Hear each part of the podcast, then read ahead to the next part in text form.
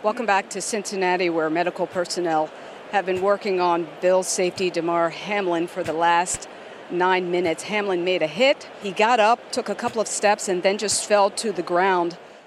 When Damar Hamlin suffered a cardiac arrest and collapsed on the field during an NFL game three weeks ago, epidemiologist Katelyn Jetelina quickly turned on her TV. Partly because she's a football fan and she was worried, but partly because she knew what was coming next. A lot of Katelyn's work right now is focused on COVID misinformation. And lately, that's meant fighting the idea that COVID vaccines are linked to sudden deaths among young people. How quickly did you realize after that happened that things were going to start popping up on social media about what had happened to him? I knew right away. I mean, this has been a constant theme throughout the pandemic, but so much more recently in the past month or two. One of my colleagues' husbands died over at the World Cup about a week before um, this incident. And so it was on the top of my mind and obviously on the top of uh, many disinformation campaigns as well. Soccer journalist Grant Wahl, who Katelyn's referring to, died from a ruptured aortic aneurysm. Full disclosure, Grant was someone I considered a friend. Grant's wife, Dr. Celine Gounder, has been resolute in making clear that his death had nothing to do with COVID vaccination.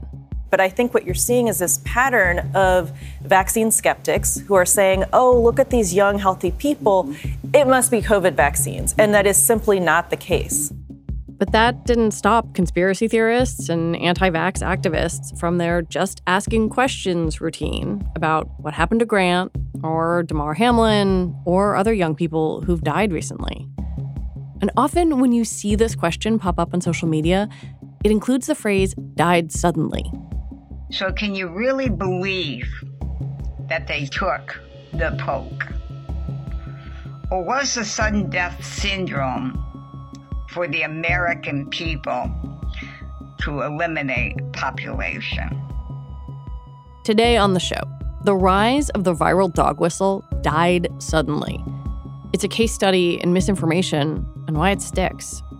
I'm Lizzie O'Leary, and you're listening to What Next TBD, a show about technology, power, and how the future will be determined. Stay with us.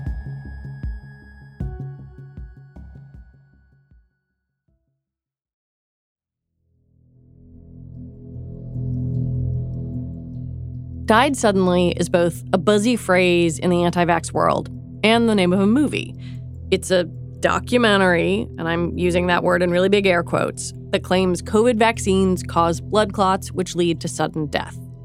Marjorie Taylor Greene has tweeted about it, and it's been watched at least 12 million times on the alternative video site Rumble.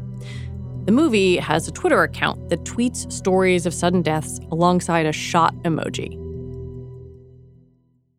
One of the reasons that I wanted to talk to Katelyn is that she recently wrote an analysis that fact checked the rumors around sudden deaths and COVID vaccines. I have not watched the whole thing through and through. I'd watched enough to understand where the claims were coming, um, what may be kind of the kernels of truth, and how to combat them. One of these kind of themes that seems to come through again and again, either when you're talking about this this movie or if you see some of these testimonies on social media is is something about blood clots. Could you unpack that for me a little bit? If anyone makes a claim that people are dying suddenly, they have to have a reason, an explanation for that. And so this video uh, really blamed blood clots. And in the video, they showed quote unquote evidence of many images of blood clots being removed from blood vessels of cadavers. Um, however, it, it, failed to mention that it's actually totally normal for a blood to clot after death, regardless if they had COVID or not. And they also showed images of blood clots being removed from vessels in the lungs. It's called pulmonary embolisms, and suggesting that the clot was caused by the vaccine. But after doing a little d- digging, it was clear that this footage was actually stolen from a 2019 medical education video, which is important because COVID 19 vaccines did not exist in 2019. There's really no backing to their claims. In your latest newsletter, you had a heading that said, Deaths by vaccination status, it's not even close. I wonder if you could tell me what the data shows. Yeah. So, you know, underlying all these rumors is the belief that COVID 19 vaccines are harmful in an intention to possibly depopulate the planet.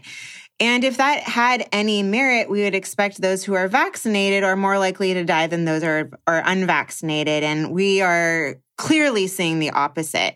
The UK CDC basically released data evaluating all deaths, so car accidents, strokes, COVID 19 by vaccination status. And they're, they have the ability to do this, unlike the United States, because they have a national healthcare system. So this is really powerful because it doesn't matter what caused the death. We're just looking at deaths overall. And when you visually display that on a graph, there is a clear distinction between the unvaccinated dying of whatever cause much higher than the vaccinated, um, leading to confirm that vaccines continue to save lives.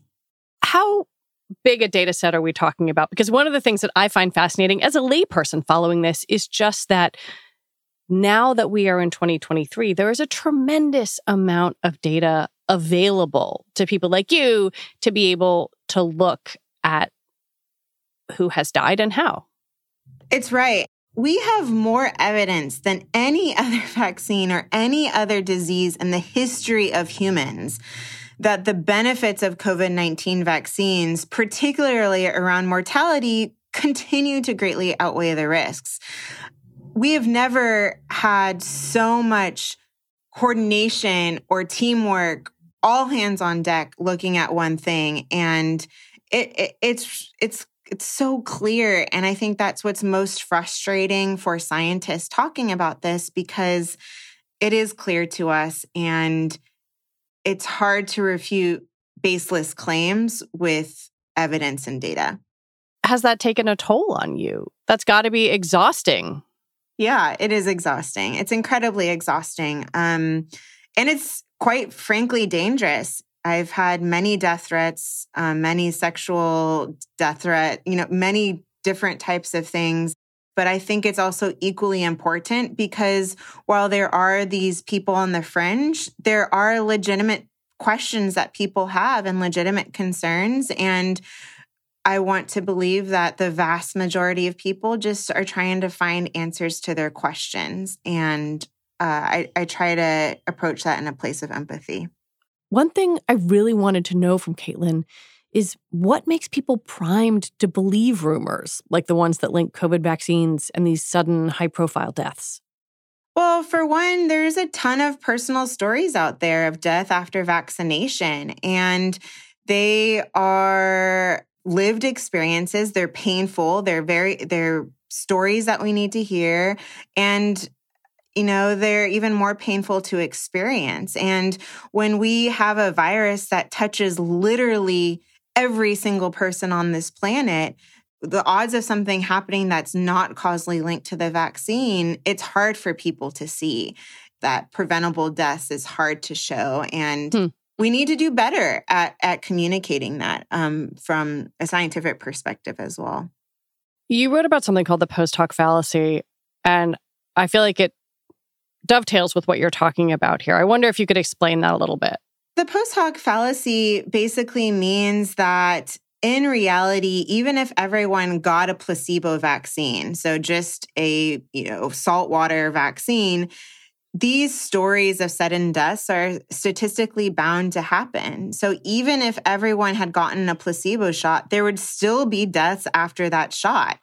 Um, and in order for there to be no deaths after vaccination, so no car accidents, no um, dog bites, whatever, that vaccine would not only have to be proven to be safe, but actually to prevent all deaths from every cause. And, and that's not the purpose of vaccines. And so a lot of people get caught up in this post hoc fallacy, and it confuses a lot of people when it comes to vaccines the thing happened after the vaccine, therefore it must be because of the vaccine. Right. It's this it's this idea in epidemiology that correlation does not equal causation. There is this famous example about uh, ice cream sales and drownings, that they're correlated. But eating ice cream doesn't mean you're going to drown. There's a confounder there. Um, there's another reason why that's happening. And that other reason with COVID and vaccines in the United States was a pandemic, uh, a very lethal virus um, that has run havoc in our society. I've really been wondering if there's something about the way we communicate on social media that makes these theories that have like a whiff of scientific language or a whiff of statistics makes them somehow primed to be more easily digested online. Like they've got a, a screenshot of a graph, or there is, you know, maybe a, a misrepresented uh, percent change in there. Like, I, I wonder what it is about that kind of thing that seems to travel so broadly online. There have been studies that false information travels f- faster, six times faster than true information on social media. And there's many reasons for this. One is speed is key, right? Rumors or lies spread before the truth can get its pants on. And filling the information void quickly is something that becomes very viral. So, for example, take that NFL tragedy. There was no information about what happened, and they took very quickly advantage of it. Um, same with Grant's death as well. Another tactic that's used is fail to provide context.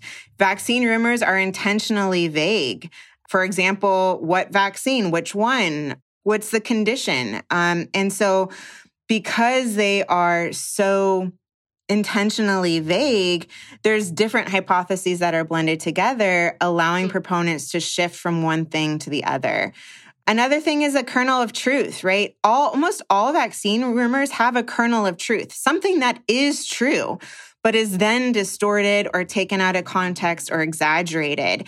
And so eh, it's usually within scientific terms that make it very difficult for the layman to separate what's true and what's not true. I mean, I can keep going, but there's many tactics around these disinformation campaigns that are very calculated and very purposeful to ensure that that information spreads widely. When we come back, where public health has succeeded and failed at getting the message out. If you look at misinformation around COVID vaccines, you might find posts on social media saying such and such effect showed up on VAERS. That's a federal database, the Vaccine Adverse Event Reporting System. It's an open system where anyone, you and me included, can report something that happened after a vaccine. Yeah. So VAERS is a a type of safety surveillance system and it's passive, which means that it runs on an honor system. So usually doctors go in and type something in if someone had an adverse event after a vaccine, not just COVID vaccines, just really anything. The challenge with it, at least during the pandemic, is that it's run on this honor system. It's dependent on people providing accurate data which people knowingly or unknowingly do. And um, because of this, there's many disclaimers on this website, which is run by the CDC, just saying that, you know, that it's possible that it's incomplete or inaccurate. And so VAERS is imperfect. And that's why we also have to have active surveillance systems um, to make sure that we can detect rare but true safety signals after vaccines. I heard a story that someone entered into VAERS that they became the Incredible Hulk. That's that's right. So the doctor submitted it, it was years ago, a VAERS report to say, you know, my patient turned green. They had these incredible muscles. They are ripping through bricks just to show the vulnerability to people that what this honor system is dependent on. So, with that, explains this need to approach the data seriously, right? Because there can be serious side effects from vaccines, but the importance of triangulating data and, and understanding the comprehensive full story. And how are those tracked if there are serious side effects? Because there have been some. There have been some, absolutely. So we do depend on VAERS, um, but we also look at other things. We uh, rolled out this thing called VSafe. CDC, I don't know when you got your vaccine, if you got a text message and they check on you, you know, every other day and then every other week, and then you get a text message six months later. And so that's called active surveillance. And we, CDC is actively looking for information. And there's other things like hospital databases that they've been looking at in which hospital records have vaccine status as well as you know medical records to to look at these signals. Um, and they work. You know these these monitoring systems aren't perfect but they're pretty darn good because they were actually able to find very rare but serious side effects quickly after our vaccine rollouts during COVID 19. And I've actually been very impressed with our surveillance systems. Is is that why, for example, the the Johnson Johnson vaccine basically is is not recommended now? That's exactly right. So right after that J&J vaccine, which is not an mRNA vaccine, we found very quickly it was linked to about 4 in 1 million chance of a fatal blood clot, a very specific type of fatal blood clot. Um, and because the, of this true signal, and actually, unfortunately, I think about nine deaths were linked to that blood clot complications from the Johnson & Johnson vaccine, and because we have alternative vaccines, they stopped recommending Johnson & Johnson altogether. You know, trying to step back and think about this over the sweep of the last 3 years. I think a lot of Americans of all different political stripes seem to feel like public health messaging can feel contradictory, right? The, the CDC guidance has shifted a lot. A lot of people feel ready to give up. And and when you, as someone who thinks about epidemiology and communicating around public health, think about that, how do you approach that problem?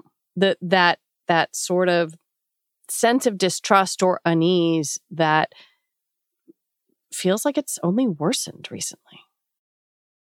Yeah, I've been really disappointed about scientific communication, um, particularly from leadership for the past three years. And I think that because of our lack of communication or lack of effective communication, it's really set the stage for information voids, for disinformation, and for a lot of confusion during this infodemic, this overabundance of information. And so, what I try to do, which seems to fairly work, is try and communicate uncertainty really clearly, what we know and what we don't know. And not only what we don't know, but how we're trying to answer what we don't know and bringing people along for the ride in this proactive sense of scientific discovery. And then there's also this reactive communication, combating mis and disinformation, challenging those views, and also listening um, to concerns so you can help address those concerns and help people make evidence based decisions. So I think there's a lot that needs to be done. I think we need to communicate from a place of empathy. I think we need to have faces and voices um, rather than ivory towers. We need to build the trust in public health, um, or we're going to have some much bigger problems. While Americans may trust their own doctors, confidence in medical science has slipped over the pandemic. Last February, a Pew poll showed that only 29% of U.S. adults have a great deal of confidence in medical scientists. That's down from 40% in November of 2020. For Republicans, the numbers are even starker. Just 15% have a great deal of confidence in medical scientists, down from 30% in 2020. This is the nemesis of public health is that when it works, it's invisible. This is very different than medicine, right? You can see the impact of a surgery. This is different than the drug industry where you can see the immediate impact of a prescription. In public health, we don't see what we prevented, right? How much do you appreciate what your seatbelt does every day? We don't, um, because we it's hard to see what we prevented, and so I think that's a challenge in communicating the value of public health. The other really big challenge with public health is that we are treating populations at a time. We are treating millions at a time instead of one on one individuals. And that's been really challenging in an increasingly individualistic society like the United States, where infectious diseases violate the assumption of independence. What you do as an individual directly impacts that person next to you, unlike diabetes, unlike cancer, where if I'm sitting next to you on a bus, what you do doesn't really matter. And so getting that perspective clearer and more direct has been incredibly challenging in this very political and polarized landscape. Are there places that are doing that well? I think big case study that I continue to be amazed with, particularly around communication, is Vietnam. Their response. They set the stage very early for COVID. Uh, they framed it very nicely. You know, before the virus even arrived, everyone knew what SARS CoV 2 was, everyone knew what they needed to do. And again, they framed it that we are all against the virus or not against each other. And that quick communication set the stage that we never really got in the United States. But that's a much smaller, more homogenous population. It is much smaller, but I think that we can do it in the United States. I think that we can have public health campaigns like they did, which reached billions of people on TikTok. They had this continuous communication with text messages. Um, they crack down on misinformation, uh, which is highly debatable right now. Um, but they did a lot of things. And, you know, one of the reasons they were so successful in that communication aspect was because they failed mi- miserably during SARS.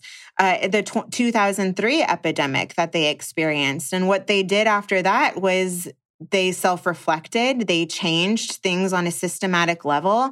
And so, you know, 20 years later, 15 years later, they were prepared for this new threat and it worked. And I'm really hoping that we do that in the United States so we're prepared for the next epidemic. Can we? We can. It's a matter of if, if we will. We need to get out of this cycle of neglect and panic this is not a way to to live our lives and we can do it it's just the implementation and the willpower uh, i have yet to see what would have to happen do you think in order for the united states to move towards something more like the vietnam example you're citing I think that there needs to be systematic changes. We need to treat misinformation, disinformation as a disease, as a public health concern. We need surveillance systems. We need prevention strategies. We need interventions. We need to know where it's spreading and why and how. We need the ivory towers to really change their culture around scientific communication. Um, and I think that we need to strengthen these grassroots. You know, communication isn't just a top down, it's also a bottom up. And we need to strengthen these networks that we've created throughout the pandemic so we can alter it really quickly if there is, for example, another monkeypox or another polio outbreak. And so I, I, we have our work cut out for us.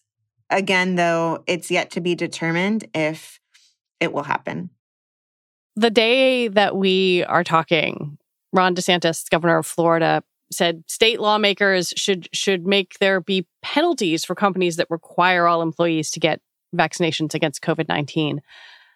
And it's a sign to me that the temperature around this stuff is not going down, that it's becoming more and more intense as we move toward you know what what will be the 2024 presidential race which is obviously starting already is there a way for people who do what you do